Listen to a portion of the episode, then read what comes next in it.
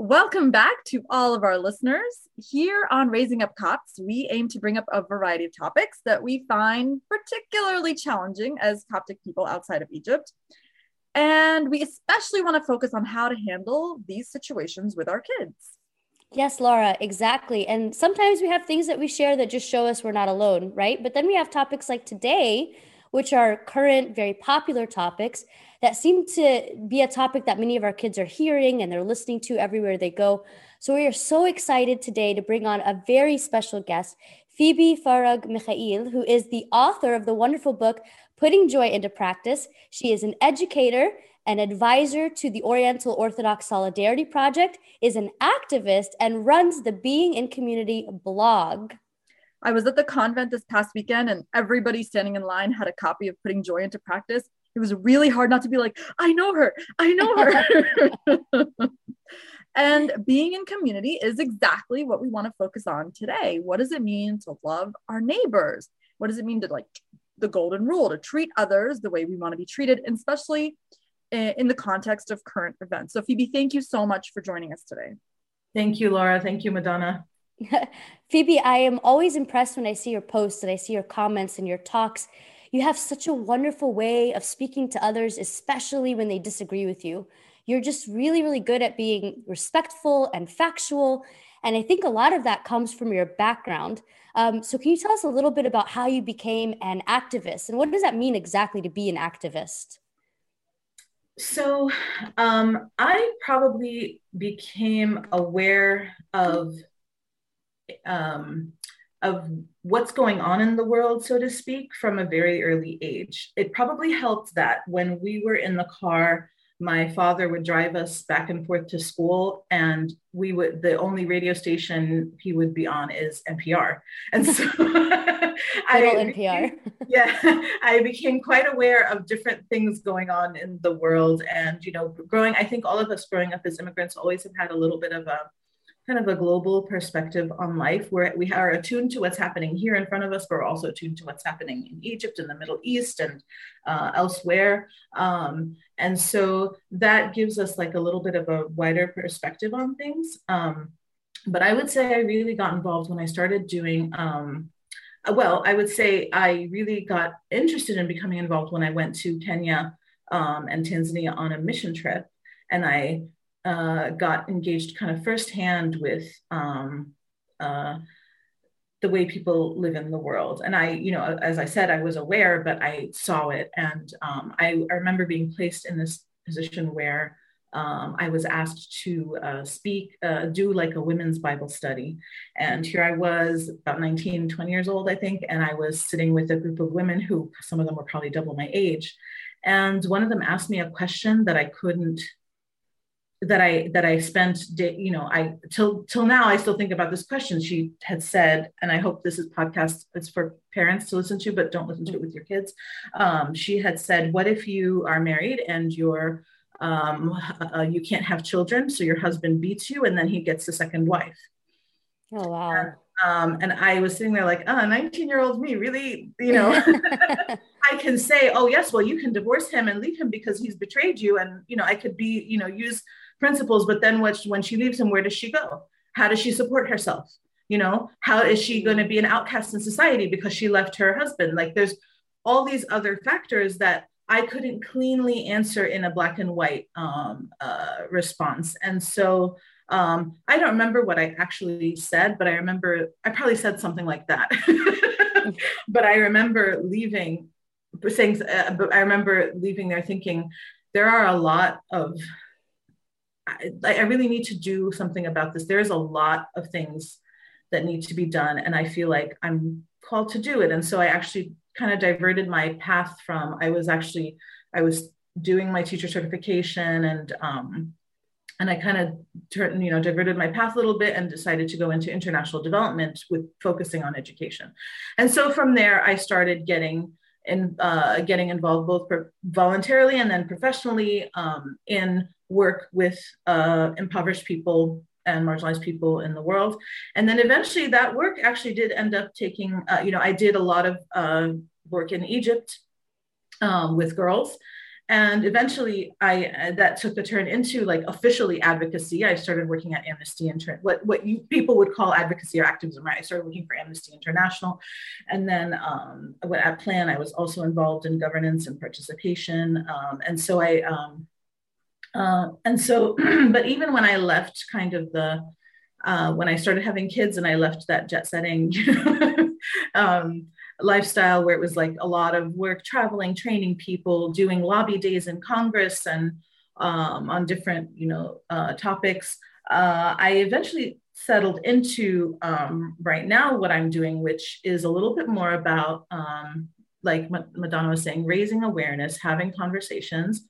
Also my work with the oriental orthodox solidarity project. This is um, uh, a lay people collaborative of members of the different Oriental Orthodox uh, communions working specifically on the topic of racism and fighting racism outside our churches and our uh, communities, and also uh, fighting racism where we see it in our um, communities. So um, that's uh, something um, I'm doing that's important. And also, I'm still working on things related to poverty and education because I'm also a board member on a foundation called the Michelle Seuss Foundation, which, if you read Putting Joy into Practice, you'll know who she is. It's in the um, it's in the uh, What is Joy uh, chapter, and so I won't give it away. I'm just gonna have to read it in the book.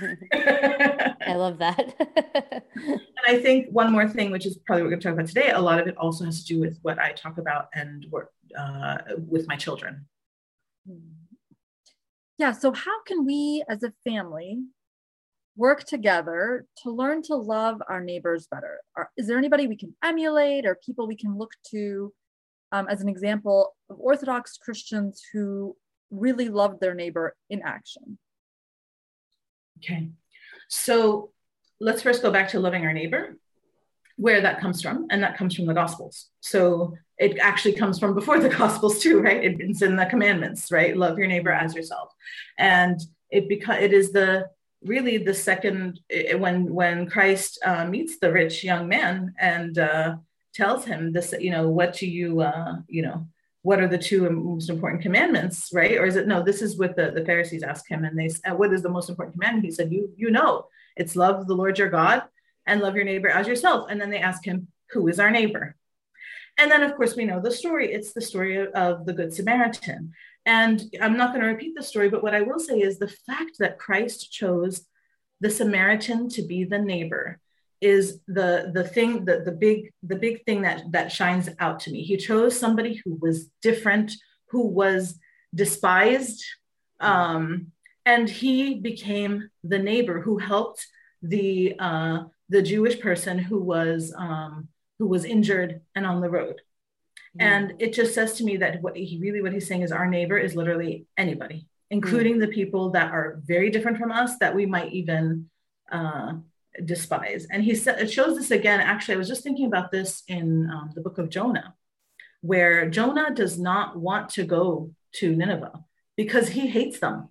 Mm. He hates those people. Like you know, if you want to talk about prejudice, this was like beyond prejudice. This was like, I hate them and I, I want them all to die. And he even says so because he go God forces him to go. He says, I don't care if you hate them, I love them. And he takes them, he takes Jonah to Nineveh. And and after Jonah preaches his three words or so, or is it five words? Um, they all repent. And Jonah says to God, See, I knew it was going to happen. You were going to be compassionate and loving, and you were not going to kill them all. Oh my goodness. and, and I just love that line where he's like so angry that God was so compassionate because he hated them. And it was God saying, it doesn't matter. And even though you hate them, I'm still going to use you to send them my message and they are going to repent. Hmm. And so, you know, of course, we have many more biblical examples that we can uh, point to, but these are um, you know the ones I would go to. And then from there, I think um, we can also look back on our church history, and we have so many examples of what it means to love our neighbor in church history. Uh, we have uh, some of the early fathers. We have uh, Saint John Chrysostom, um, and you can read. Uh, he has there's a collection of his homilies on the rich man and Lazarus. It's called On Wealth and Poverty. And then there is Saint Basil, who uh, wrote uh, who wrote a collection of homilies put together called On Social Justice. And Saint Basil, along with Saint Macrina, his um, older sister and his brother Saint Gregory. And but this is the Saint Basil whose liturgy we pray. This is our mm-hmm. Saint Basil, right? So they actually put a lot of what they said um, about uh, about their about what they preached about poverty into direct practice, and they created a community. They called it. It's in history. They call it the Basiliad, and it was literally they were very wealthy family, and they took their lands and their homes and they converted them into these uh, almost almost quasi monastic communities. There there was a women's like section and there was a men's section, and the servants lived equally with the um, owners, and they all lived very ascetic lives. They shared all the the wealth. They took care of each other. Um, when Saint Macrina Saint Macrina was considered actually the kind of spiritual head of that um, community. And when she died, there was like Saint Gregory of Nyssa has her wrote her life and mentioned that when she died, and he asked if she had another cloak he, they could put on her for her funeral, and they the servant said no. There's nothing. Mm. Look in her closet. There's nothing. What she had was what she had, and that was that. Um, so you know they, we can read about their histories. There's also Saint uh, Pachomius who became converted to Christianity because the Egyptians loved him as his neighbor. He came, he was there as a soldier, and the Christians in Thebes, they welcomed him and his army, and they fed him and they clothed him, and that turned him into a Christian. and then he started the Pachomian monasteries, which ended up changing Christianity around the world because eventually the West actually got its community monasticism uh, from St. Pachomius's rule. Um, and, uh, and so similarly, St. Shenouda, St. Shenouti, the Archimandrite, um, also preached very much about, uh, about issues of wealth and poverty and, um, and treating others as we would ourselves. And he, uh, he, his, he was very, he had a, another federation of monasteries and he was very keen on his, the monastery was meant to give to the community. And anytime the monastery had any wealth, they would give it to the community. But if we wanted to go like to something more modern and closer to us today, um, the best, I mean, we can keep going. Like we had St. Verena and St. Maurice, right? We have all these other, we can keep going all through the centuries, right? But if we want to do something, go to somebody more modern, we can consider St. Abraham, the Bishop of Fayum, whose um, whose name is the friend of the poor. Like mm. that's his that's his title, right? Saint Bishop Saint Abraham, Bishop of Fayum, the friend of the poor. Um, and I love I actually watched his, there's a movie about him on, and it's available on YouTube. I remember watching this movie as a kid um, when it was on VHS. now you know how old I am. Um, and, uh, and it's actually one, one of the oldest, but still one of the best made Coptic saint movies out there. Um, and so I was watching it with my uh, with my kids and you know because sadly the youtube that, that's available now that you can stream doesn't have subtitles. There may be one out there. Maybe there's one on CYC that I couldn't find, but um, the one that we watched didn't have subtitles. So I was like helping them to, uh, you know, helping it along if they didn't understand something to explain. Um, but we know, uh, everybody knows the story of Saint Abraham. He was so radically a giver to the, he did not, it wasn't just like giving to the poor and that's, no, he he com- he recognized the way all of us need to recognize when we think about loving our neighbors that every single person is made in the image of God. And so when he treated the poor, it wasn't just about giving charity, it was about dignity. He treated the poor when he's friend of the poor, it was friend of the poor. You know, when we say brethren of the Lord, sometimes they say it in Arabic, Rab, and it's become almost a term. But if you look at the term, the ter- brothers of the Lord, these people are Jesus Christ's brothers and sisters, right? So this is like something he took in its real and literal uh, literal way. And he was very much about treating the poor not just with financially but also with dignity. And there's this one scene that's just amazing in this movie. Um, and it's the scene where um, uh, i guess it's the the feast and uh, um, right yes and uh, and everybody's coming to eat at the Matroneia, having a meal at the Matroneia. And uh, there are two cooks, and one of the cooks, he has a mustache. Um, the bishop is talking to the two cooks because they bring him um, some hamam and some chicken or something. And they're like, Sayyidina, and he's like, no, you just take that and go give it to the to the to the um, to the the poor people um, that are eating with us. And they're they're like, and then he says to the cook with the mustache, he said, I've been hearing some complaints about you, um, not treating uh, everybody well. Um, kind of what's going on with that. And the guy says, no, no, no, no, no, Sayyidina, I treat everybody equally. May God blind me if I, um, if I don't, uh, if that's not true. Mm. And so Sayyidina says, okay, may God, uh, may God um, expose the liar. That's what he says in the movie. And um, then uh, the next scene, the the cook is in a room with the poor, and he's handing them plates, and the people are like, "Where is?" We don't see any. This is barely a piece of meat. This is a piece of fat, and they're like, "And it's cold." And the man yells at them, and he's like, you beggar what do you you know why do you care and who am i am i working underneath you to go heat and and uh, you uh, keep going in and heating your food and cooling your food and heating your food and he shouts at them and Sayyidina hears it from the other door so he goes in and he says uh-huh you said you didn't see and he says uh-huh so who did you serve the meat to? The the the the, the poor families and here are the the rich parishioners over there. And he said um, i gave it to the rich parishioners. And he said okay you no longer have a job at this maternea and he um uh, and then there's a scene of laughter. All the poor people are laughing at him and and one of the poor people says here heat this up for me. And he, oh angry and and and walks away right and, and leaves angry and walks away. The next scene, he comes back to Sayyidina and he's blind. Because oh. remember what he said? Yeah. May God blind me. And so mm-hmm. he's coming to Sayyidina this time repenting because he realized the error of his ways. And Sayyidina um, makes a sign of the cross on him and says, if your repentance is true, God will give, back, give you back your sight. Now, word to the wise, big warning. There is another a scene directly after this scene where there's like um, uh, something that might be disturbing to younger children. I don't want to give it away, but I'm just letting you know if you wanted to watch the scene, as soon as he makes the sign of the cross, pause. If you have your children can handle, you know, um, because what happens is there somebody gets murdered and his body is found in the maternea, and you kind of they, you know, they see that.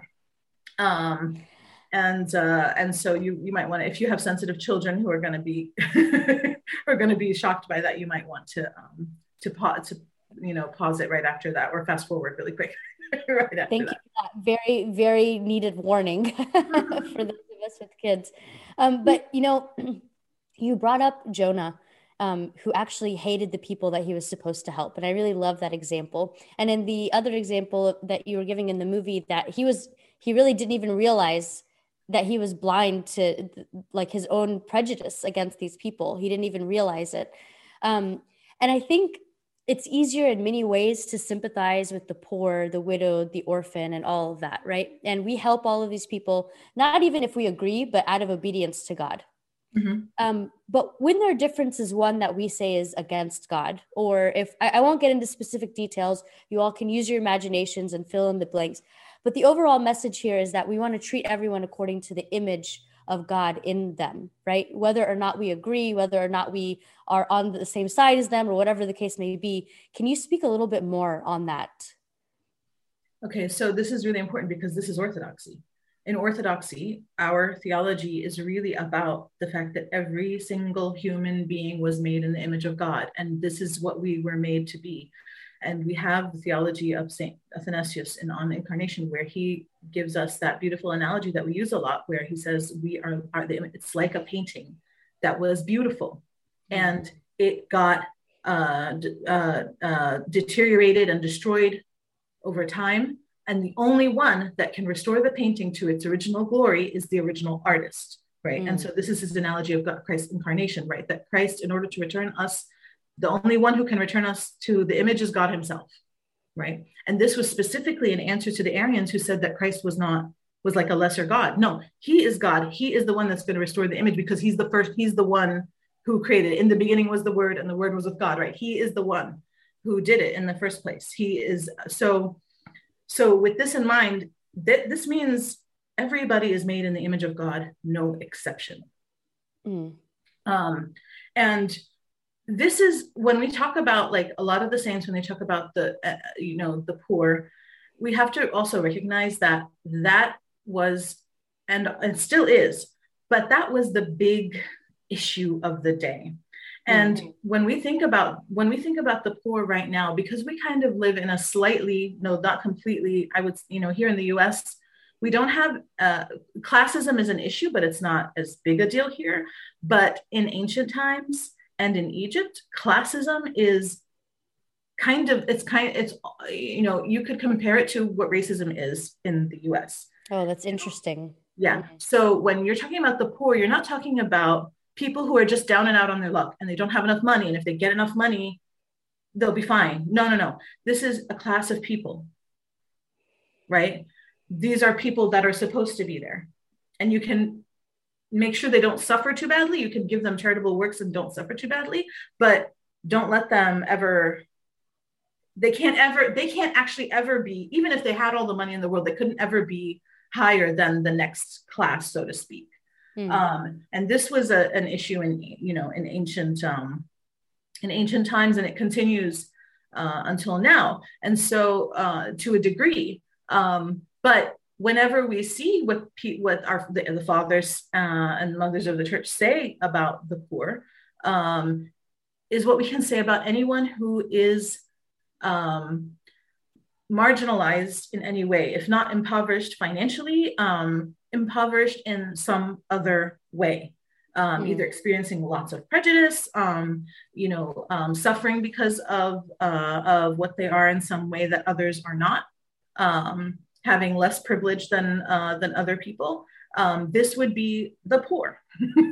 yes, um, and that's that's important to, to note because you know, like I said, it it it isn't. We sometimes read these works with our mindset, but sometimes we have to kind of put ourselves back in their mindset to fully um, to fully get it. And so there are times when I read Saint Basil and I say, okay, yeah, this definitely this definitely applies to um, this situation, even if it's not direct specifically about financial poverty.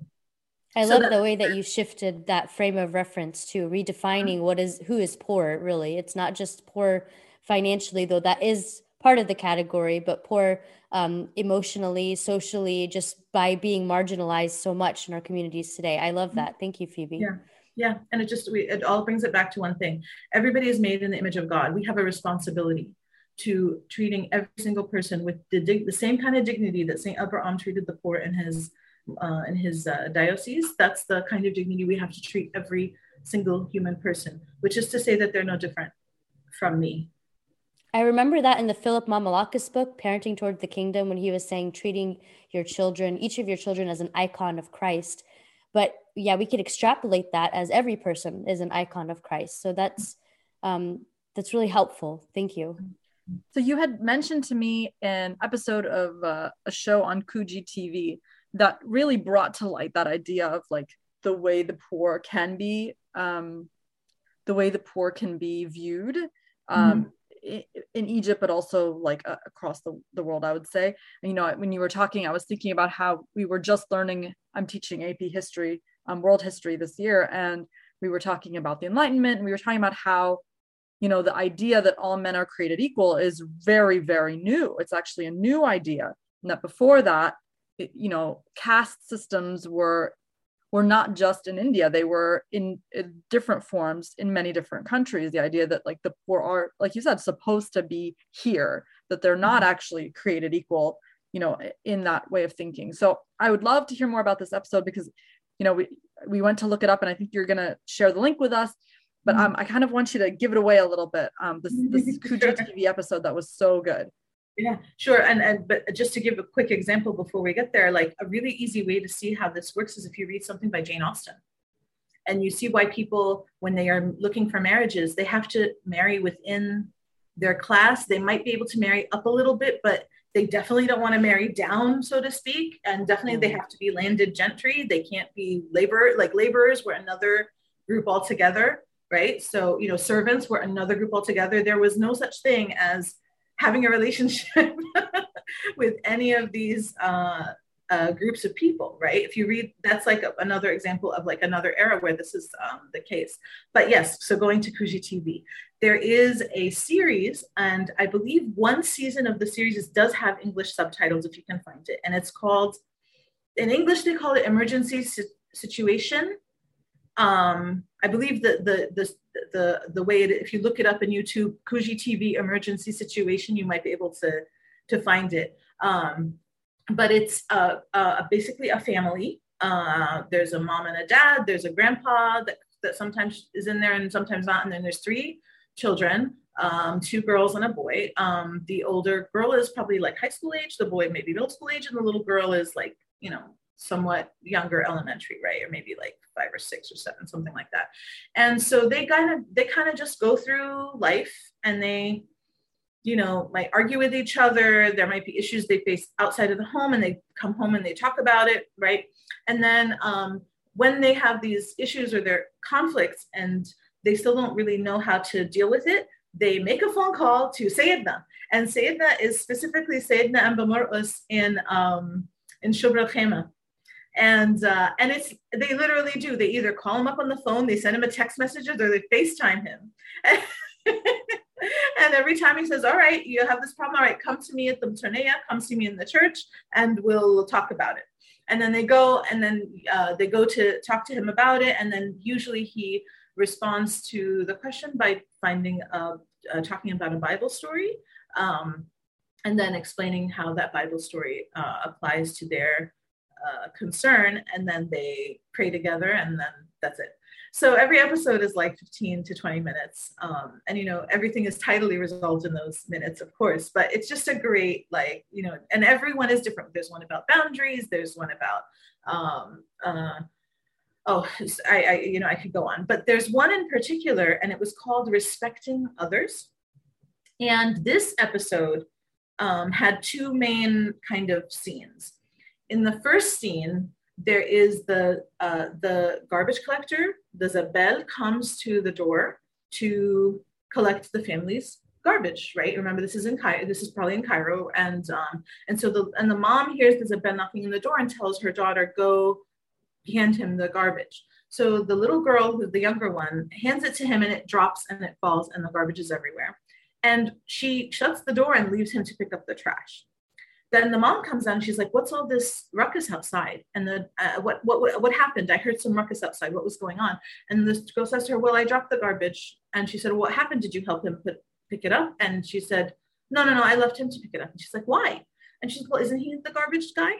You know, that's trash. Like he's the trash person." And the mom says to her, "No, no, no, no, no. He has a job, and we have our jobs. That's his job. He's not any better or worse than you." Um, and he actually is not the garbage person. We're the ones who made the garbage. He's taking the garbage from us and helping us keep clean.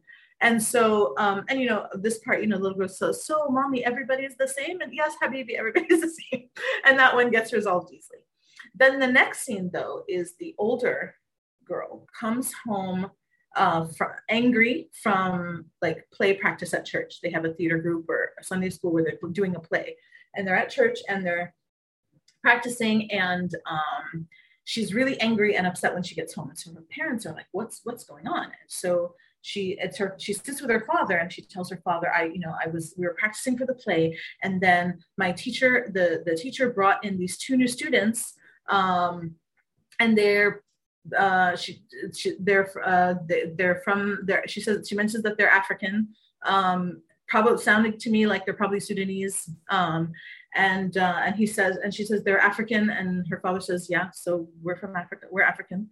And uh, she says no no no not like us you know like the the you know the, the, they they look different. And he's like okay so they're southern from sub-saharan africa probably sudanese right? And and he and she says uh, and she put her to be the princess of the play. Mm-hmm how how can it be? Can and and her father's like and her father was listening and listening and he says you know you're wrong. Habitu, you're wrong um, to be upset about this. The teacher can choose the best person for the role and she chose her to be the best person for the role. It doesn't matter uh, what she looks like and so the girl is not convinced. And she goes to her room and she even says something like, "Is it possible that there can be a black princess?" And you know, she kind of is fighting with herself about this issue. And then she finally says, "The only one who can help me with this is Sayedna." So she gives Sayedna a call, and Sayedna says, "Come on over." And so he, she tells the story to Sayedna, and then Sayedna uh, listens, and he tells her, "Okay, well." First, you have to understand that people look different because in the in back in the days of Noah, when his three sons went to different parts of the world, they eventually adjust their their bodies and their skin tone eventually adjusted to the places that they went to. So some places they needed a darker skin tone because there was more sunlight, and some places they needed lighter skin tone because there was less. So the, it, how they look has everything to do with where they're from and nothing to do with uh, anything else. Um, and then number two, you're wrong because you think that you are good at everything and um, and that you're better than other people, and you're not. And you know, she's sitting there like, "Yes, Sadie, you're right." she just took it like a like a like a champ, like a champ. And um, you know, he, he responds to that that point about no, everybody is the same. Your teacher is right to have chosen the best person for the part. Has nothing to do with how they look. Um, and this is just a great, I mean, if you are able to show this to your kids at any point, if they can't, you know, if you can't understand English, here's the, here's the general idea. Uh, I mean, sorry, if they can't understand Arabic, you know, here's the general idea, you can kind of get it from there. But I will say that if you do understand just a little bit of Arabic, the, the, the conversations are not like hard to, um, to get. You follow. Know, they're yeah. yeah, they're not hard to follow. They're pretty much everyday Arabic. Um, nothing too difficult because it is the Koogi TV, the kids channel. So but that tells you how much the world is changing, that even in Egypt, they're starting to air these very, um, I guess they used to be hot topics, but you know now they're starting to realize that these are things we need to address. This is becoming a problem. You know, there's so many prejudices against um, one another that we need to kind of tackle. And um, Phoebe, like I, I love the way you're saying that, you know, we treat everybody the same and we we love them because God loves them. Um, but inevitably, we are going to be on the other end of that sometimes. We are going to be the ones that are treated unjustly in some way, or we're going to witness our children being treated unjustly in some way, and it's going to break our hearts. It's going to be very painful for us. So, I guess the question really is h- how do we respond if we see it happening, or if we are the ones that it's happening to, or what do we do in those situations? Well, I think the first thing is we have to get ready for that because we know it's going to happen. Um, first of all, they are going to witness it um, with other people. Um, and they may experience it themselves. And it is a topic that is in constant discussion. If they turn on the news, they're going to hear about it. And so this is um, this is something that it should be something ongoing, an ongoing conversation um, that we have. And one of the the best ways um, that we can do this besides, you know, you know, there are the videos I mentioned, but one of the best ways to do this is through books and especially picture books. And we are in this golden age of picture books. Um, the books that are around now were not around when we were kids. Mm. There are just some, I mean, and the best thing about picture books too is that you can always, as a parent, you can read them really quickly in advance to make sure they work for your family.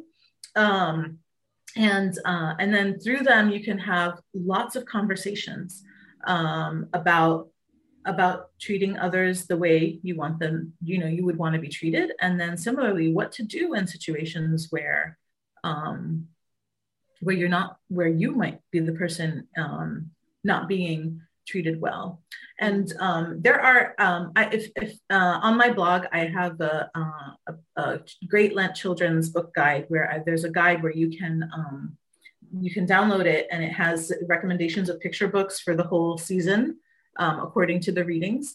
And a few of those books uh, touch upon these topics, like um, uh, some of them about poverty, some about racism. So there's like a bike, uh, a bike like Sergio's is one. Um, uh, let me go through this. Uh, Stone Soup is one, definitely about being neighborly and being hospitable to uh, to people from the outside, so to speak.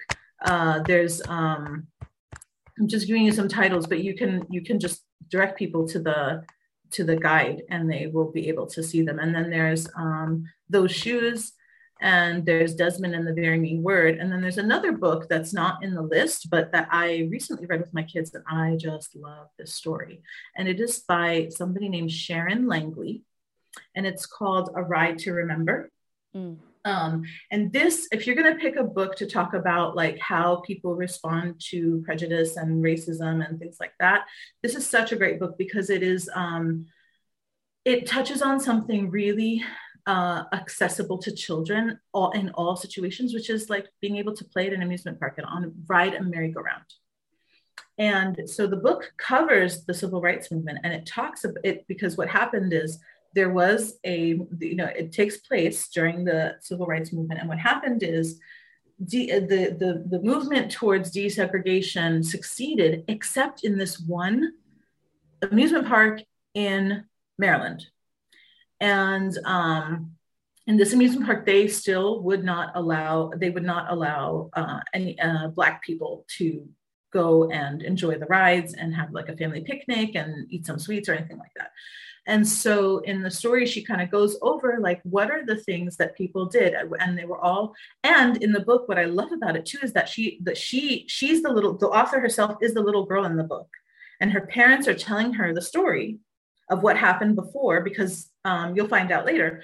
Um, so the parents, uh, uh, the girl says, why wouldn't they let us ride the carousel and the parents said because some people they're you know and there there's some people just don't know the golden rule that you should treat other people the way you would have them treat you.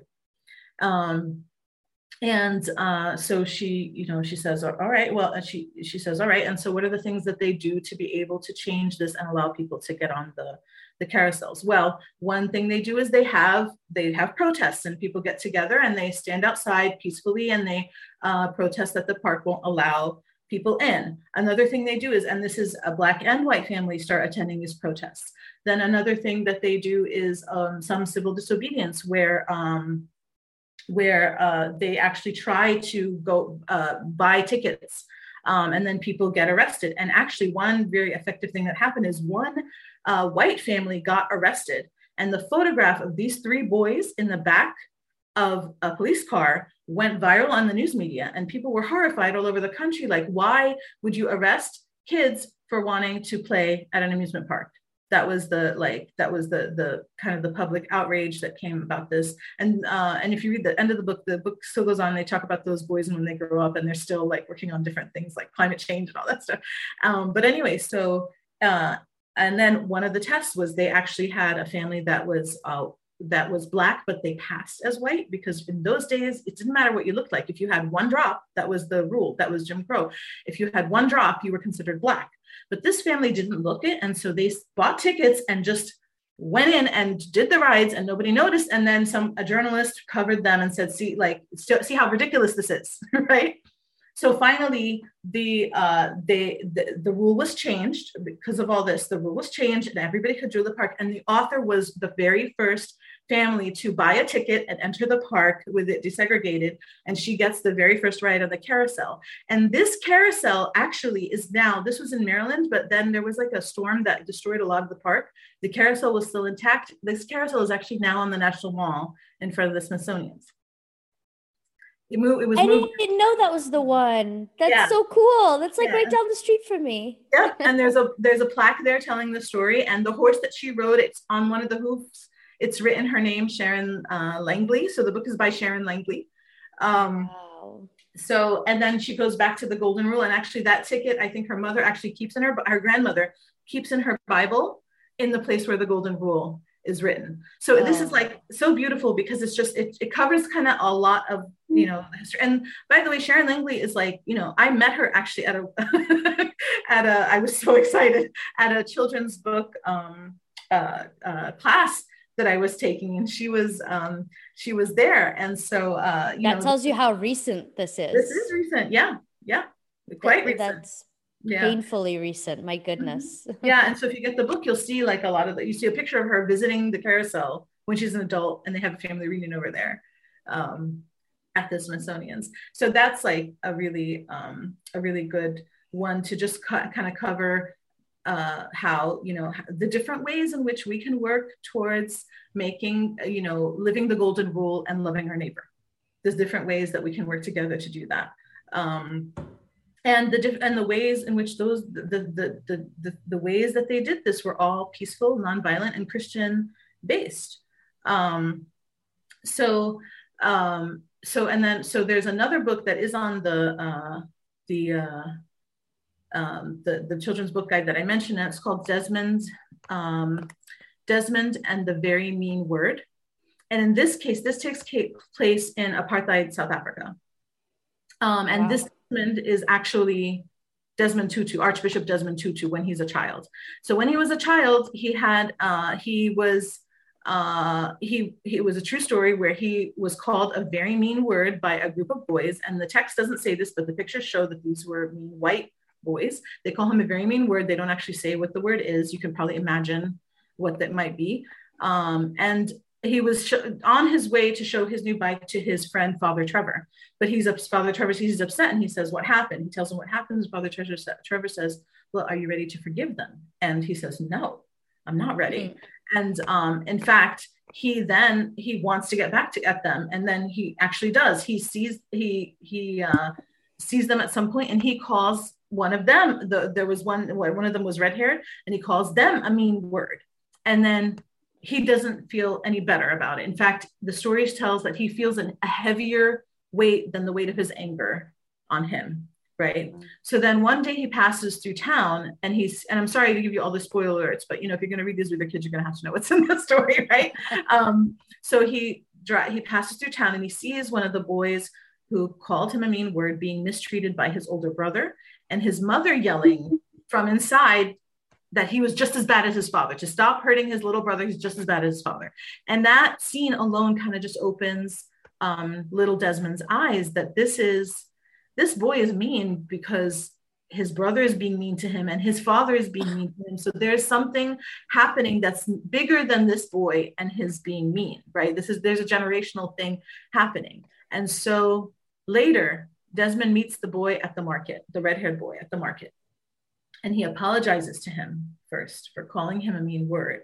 And then before the boy even gets a chance to answer, like, uh, or even asks, he forgives the boy before he asks of calling him a mean word in the first place. And then at the very last page, you see this picture of Desmond riding his bike with his hands like flung wide as if he's flying. And it just shows the freedom of forgiveness. And of course, you know, later he becomes Archbishop Desmond Tutu. He becomes instrumental in the ending the apartheid regime and then instrumental in leading the community spiritually to reconciliation and coming together as a, a country after some, you know, such a bloody and difficult civil war. And so that's yet another, and, and I love it because it's also just something simple that all of our kids can get somebody calling you a mean word. Saying mm. somebody calling you something mean, and what do you do about this? And does retaliating in the same way actually help? You know, right. and then he just demonstrates that no, it doesn't. It actually makes you feel worse. What's a better way? Um, I have so- yet to see anybody that is a wealth of knowledge on literature like you, Phoebe. I think we could have you on 25 more episodes just talking about all the books that you could recommend and about this in particular, about all these topics um, that revolve around race and around all these issues that can be a little hard to discuss with our kids. Sometimes we might think they're too young, they're too whatever, but I, I don't necessarily agree with that. So I appreciate you coming on and starting this conversation. And we just want to encourage that we can bring up hard topics with our children's. You know, we have examples, so many examples of those who have gone before us and our church fathers and the saints and all these resources available at our fingertips. We have the power to elicit change simply by encouraging our kids and teaching them that we're all made in the image of God. And our love is out of obedience to Him, if not from our own hearts. So mm-hmm. thank you, Phoebe, for coming on and just talking about this with us. Yeah, thank you so much, Phoebe, for joining us. And um, thank you all for listening to Raising Up Cops. We would love it if you rated this podcast and gave us a review on Apple Podcasts or Google Podcasts or wherever you're listening in. And you can send us feedback at raisingupcops at gmail.com. Raising Up Cops is a production of Coptic Dad and Mom. This podcast is hosted by Laura Michael and Madonna Lawindi. None of the views expressed during this recording are the official stance of the Coptic Orthodox Church or its hierarchy. These are our personal opinions, collective experiences, and organic discussions on selected topics. If you'd like to reach out with any questions or comments, you can reach us at raisingupcops at gmail.com.